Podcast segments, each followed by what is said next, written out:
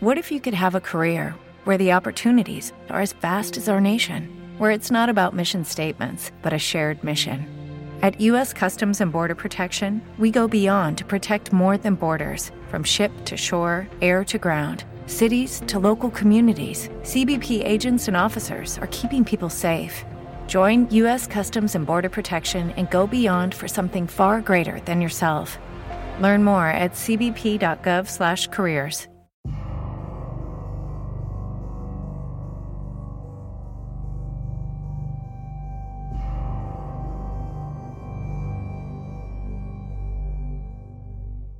Me llamo Jim Hutchison. Incluso en mi vida profesional, la mayoría me llaman Hutch. Estoy a cargo del negocio familiar, una contratista de cemento, y hacemos diversos trabajos para particulares y también para la administración. Uno de estos últimos contratadores ha sido el Departamento de Instituciones Penitenciarias de Texas. Fue un trabajo en uno de sus centros el que hizo que me interesara en hacerme voluntario. Hace como cinco años estábamos construyendo un parking en el Instituto Correccional de Adultos de Montfort, en Lubbock. También es conocido por un nombre más apropiado, la Unidad Psiquiátrica de Montfort, ya que todos los reclusos han sido diagnosticados con un tipo de enfermedad mental u otra. Mientras mi equipo hacía los preparativos, colocaba el cemento y daba los toques finales a lo largo de unas cuantas semanas, yo solía dedicarme a mirar a la gente entrar y salir por las puertas principales del centro. Era deprimente. Siempre la misma escena. Había internos con monos a rayas blancas y naranjas, estos eran reclusos de confianza, a la entrada de las puertas barriendo los escalones y recogiendo la basura. Colillas, envoltorios de chicle, esas cosas. Pero más que nada, barriendo. Siempre barriendo. Todo el día. Debían de ser los escalones más limpios de toda Texas. Supuse que aún así era una recompensa para ellos. Después de haber demostrado buen comportamiento por un tiempo, les dejaban estar en la entrada del centro.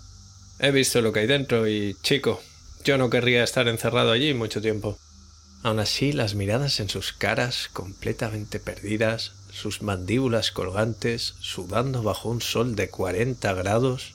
Como decía, muy deprimente. He tenido mis experiencias con los trastornos mentales. He sido diagnosticado con depresión y trastorno bipolar. Además, soy un alcohólico en recuperación. He encontrado ayuda y consuelo en los expertos de salud mental y en los grupos de apoyo, y deseé que hubiera una forma de que yo pudiera transmitirles aquello a esos pobres tíos. Entonces, un día, descubrí que había un modo.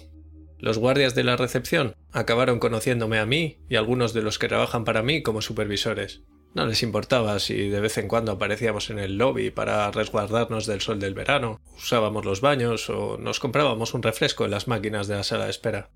Estaba un día sentado en una de las sillas, apretando una lata fría contra mi frente, cuando escuché una conversación de dos mujeres que estaban cerca.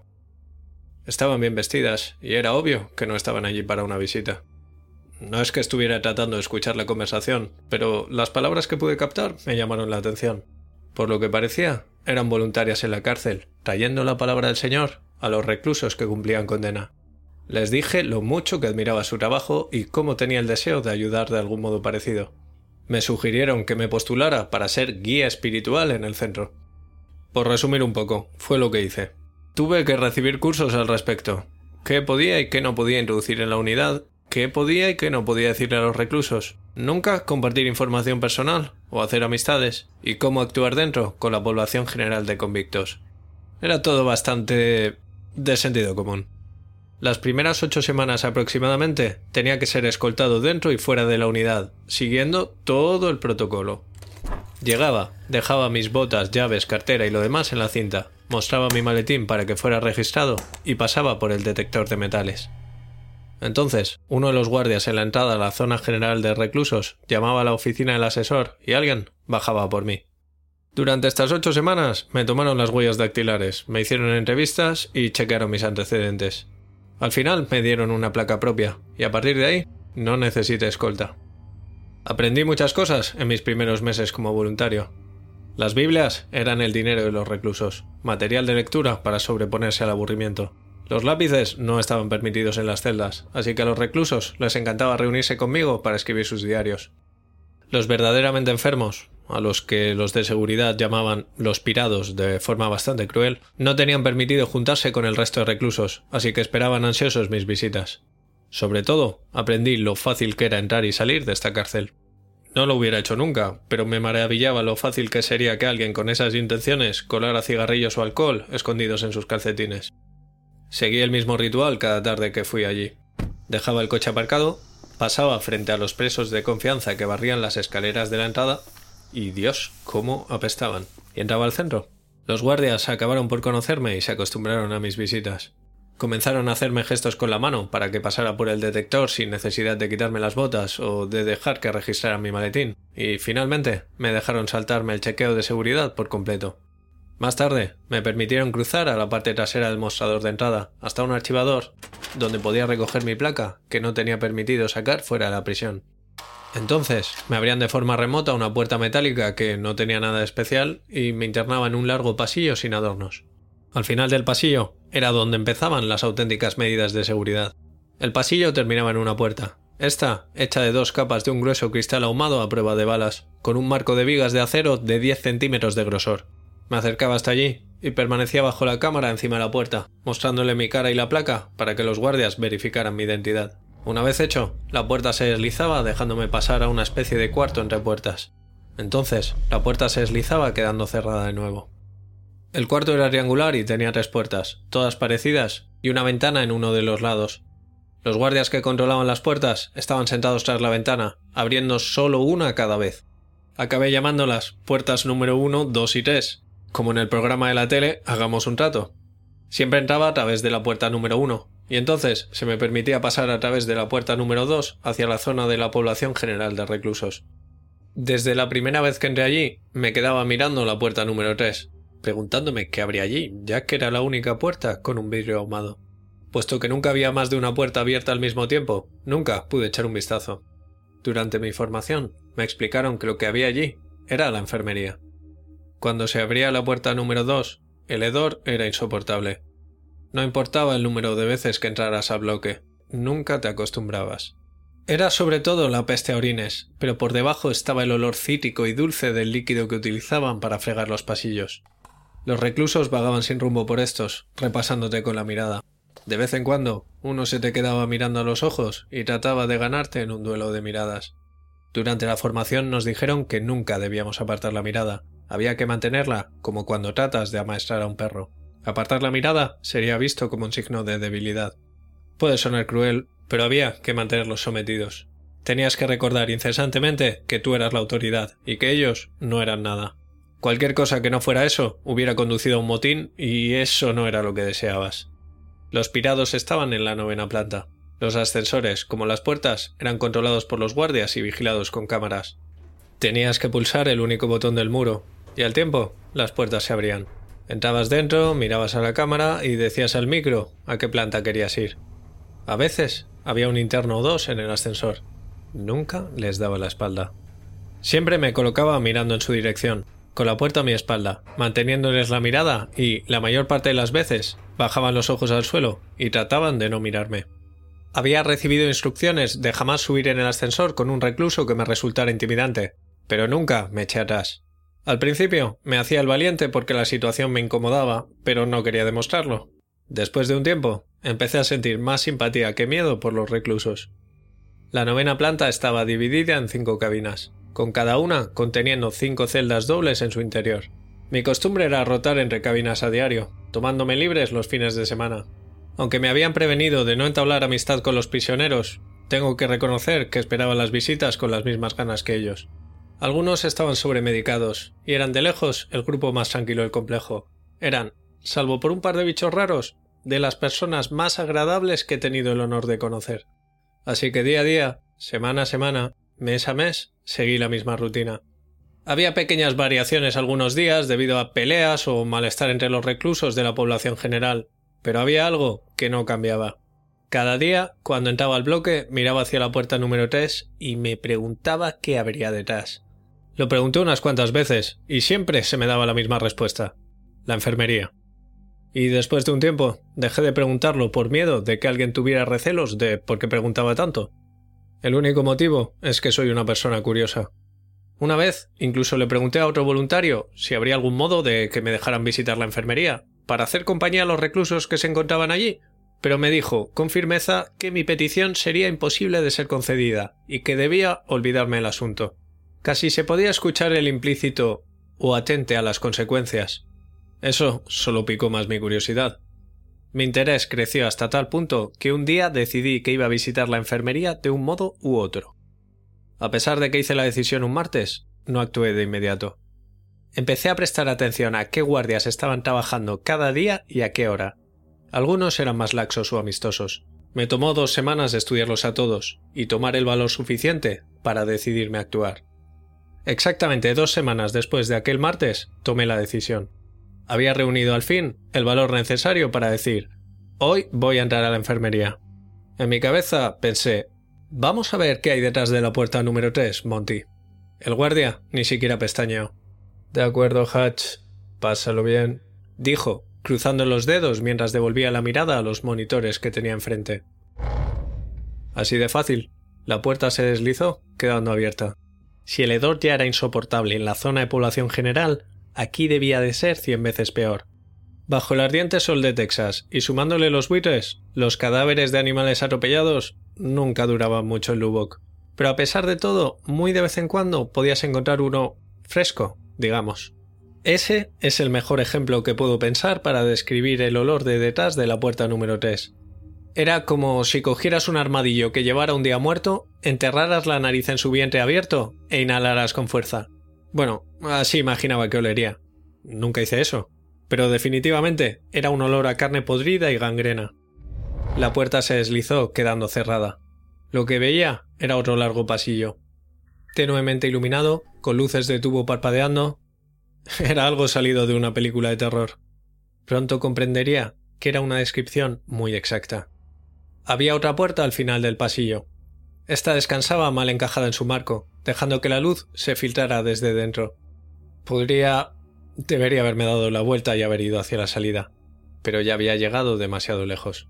La única dirección posible era hacia adelante. Hacia adelante y a través de aquella puerta. A pesar de que sabía que parecería sospechoso, Abrí la puerta lentamente y asomé la cabeza a través de la rendija.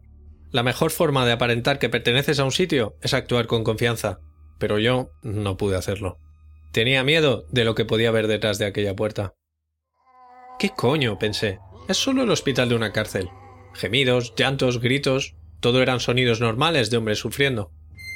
Definitivamente, aquello no era un centro médico normal. Había al menos una docena de hombres atados con correas a mesas de acero. Algunos desnudos, algunos con los monos naranja del hospital y algunos vistiendo trajes a rayas como los presos de confianza con los que me cruzaba al entrar mientras barrían la escalera. Todos tenían colocadas inyecciones intravenosas en los brazos. Las bolsas de goteo contenían un líquido que parecía anticongelante. La mayoría estaban conectados a monitores que medían sus constantes, y pude ver por las señales que dos de ellos estaban claramente muertos. Había dos hombres y una mujer, los tres con batas de laboratorio, de pie entre las mesas. Uno de los varones me miró sorprendido y se inclinó hacia mí. Adelante, adelante. Debían de haberse dado cuenta de mi mirada de confusión que se estaba transformando en pánico. La doctora empezó a explicar con voz suave. No te preocupes. No eres el primero que se topa con nuestra enfermería, y estoy segura de que no serás el último. Como probablemente hayas adivinado, lo que tenemos aquí es más un laboratorio que un centro sanitario. Estamos tan acostumbrados a llamarlo la enfermería que ha sido más fácil dejarlo así. Tomó aire y estaba a punto de seguir cuando otro de los doctores gritó. Está pasando de nuevo. Todos, conmigo incluido, nos volvimos hacia una de las mesas en las que yacía un hombre muerto. Bueno, en la que antes yacía un hombre muerto, para ser exactos. Sus signos vitales mostraban vida, y aparentemente él también. Empezó a retorcerse, a revolverse, y entonces empezó a gritar. Una vez vi un hombre siendo quemado vivo, cuando por accidente se le volcó encima un barril de alquitrán hirviendo. Los gritos eran idénticos. Hacía que mis entrañas se retorcieran y que me picara la piel. Podía sentir el dolor en ellos. La doctora inyectó una jeringuilla de un líquido lechoso en la entrada venosa del hombre, y después de lo que pareció una eternidad, aunque probablemente no fueron más que segundos, se calmó y su respiración se estabilizó. Aquí está lo increíble. No le estaban practicando la RCP cuando yo entré al cuarto. No había ni siquiera un desfibrilador a la vista. El hombre estaba a todas luces muerto cuando entré. Y sin embargo, allí estaba de nuevo. como si hubiera resucitado espontáneamente. De forma perturbadora, sus ojos estaban neblinosos, como si tuviera cataratas. Un sentimiento de malestar reptó por mi estómago. Los médicos aún no me habían dicho nada, pero a cierto nivel yo ya sabía lo que estaba sucediendo, o al menos parte. No daba crédito. ¿Qué, qué está pasando? Mientras dos de los médicos se inclinaban hacia el hombre resucitado, el tercero me explicó en qué consistía el experimento. Verás, se nos encargó hallar si a los que llamamos hombres malos tienen alma o no, comenzó diciendo. Por supuesto, a nivel personal, no creo que exista algo como el mal puro, pero me pregunto si la estructura espiritual de estos delincuentes es la misma que la de la gente normal. Después de todo, ¿por qué hacen lo que hacen?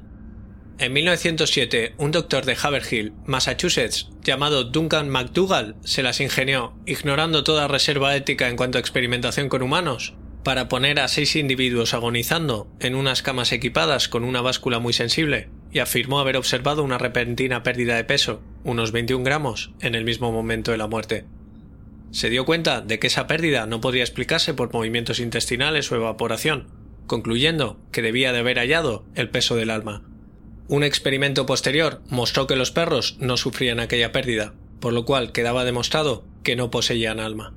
No estoy sugiriendo que estos reclusos sean el equivalente a perros, pero uno se pregunta qué es lo que falla cuando los comparamos a seres humanos sanos y normales. Obviamente no tenemos muchos estudios con los que comparar datos, pero hemos reciclado a estos hombres todo lo posible por nuestra investigación. Fue ahí donde le detuve. ¿Reciclado? Oh, sí, dijo, con los ojos brillantes. No los tiramos. Verás, como agradable consecuencia de nuestras pruebas, descubrimos que éramos capaces de revivir a los sujetos de nuestro experimento. ¿Revivirlos? Sí, revivirlos, resucitarlos, traerlos de vuelta, como te apetezca llamarlo. De este modo, podemos tomar medidas y observaciones a través de condiciones distintas. Es bastante ingenioso. De verdad que no sabía qué decir llegados a este punto. Quería preguntar quién autorizó el experimento, cómo se pudo llegar a esto, cómo funcionaba, pero pregunté lo primero que apareció en mi cabeza. ¿Y entonces... ¿Tienen alma? Se sacó un lápiz de su bolsillo del pecho y se dio golpecitos en un lado de la cabeza, como pensándose la respuesta. ¿Sabes? Yo estoy bastante seguro de que sí. Como decía, no tenemos suficientes datos con los que comparar.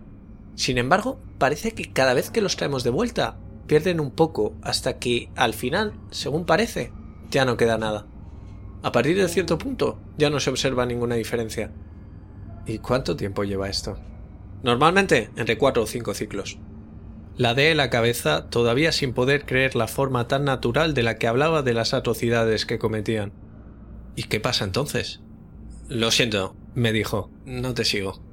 Cuando habéis terminado con ellos, ¿qué pasa con ellos entonces? Soltó aire entre los labios. Sí, eso es un problema, ¿verdad? Esa es la pequeña pega con la que nos hemos topado. Verás, llegado cierto punto, dejan de morir debió de darse cuenta de la mirada que estaba poniendo. Quiero decir, eh, no es que no lo hayamos intentado.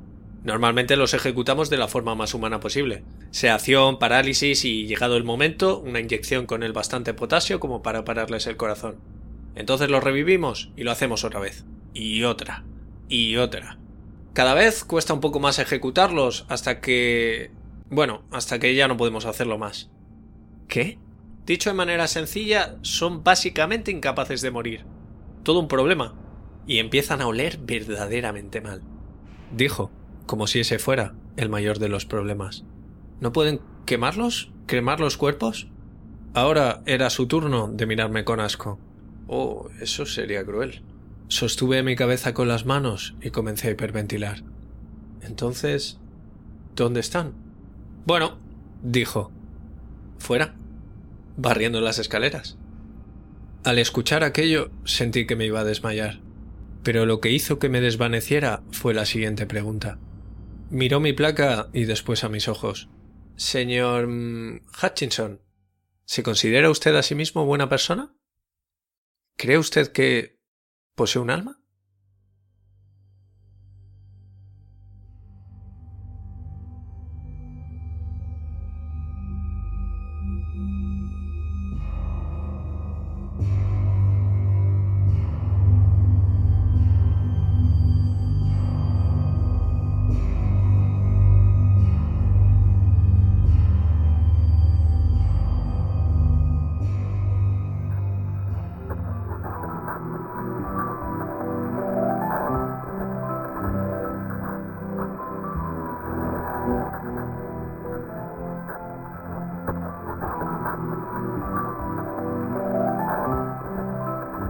Soy Snaf, y esto que acabas de escuchar ha sido otro capítulo de Normal Podcast for Normal People.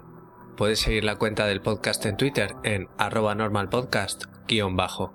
El podcast está alojado en iVoox, donde te agradecería mucho que te suscribieras, comentaras qué te ha parecido o cualquier cosa relacionada con el mundo del creepypasta. También puedes escucharlo en Spotify y en iTunes, donde te agradecería mucho una reseña. Por supuesto, también puedes seguir el canal de YouTube que se llama, lo adivinaste, Normal Podcast for Normal People, donde también estaría muy bien si te suscribes. Si quieres pasarme enlaces raros, vídeos de Deep Web o fotos malditas, puedes escribirme a normalpodcastfornormalpeople.com recordando que la A de normal es un 4.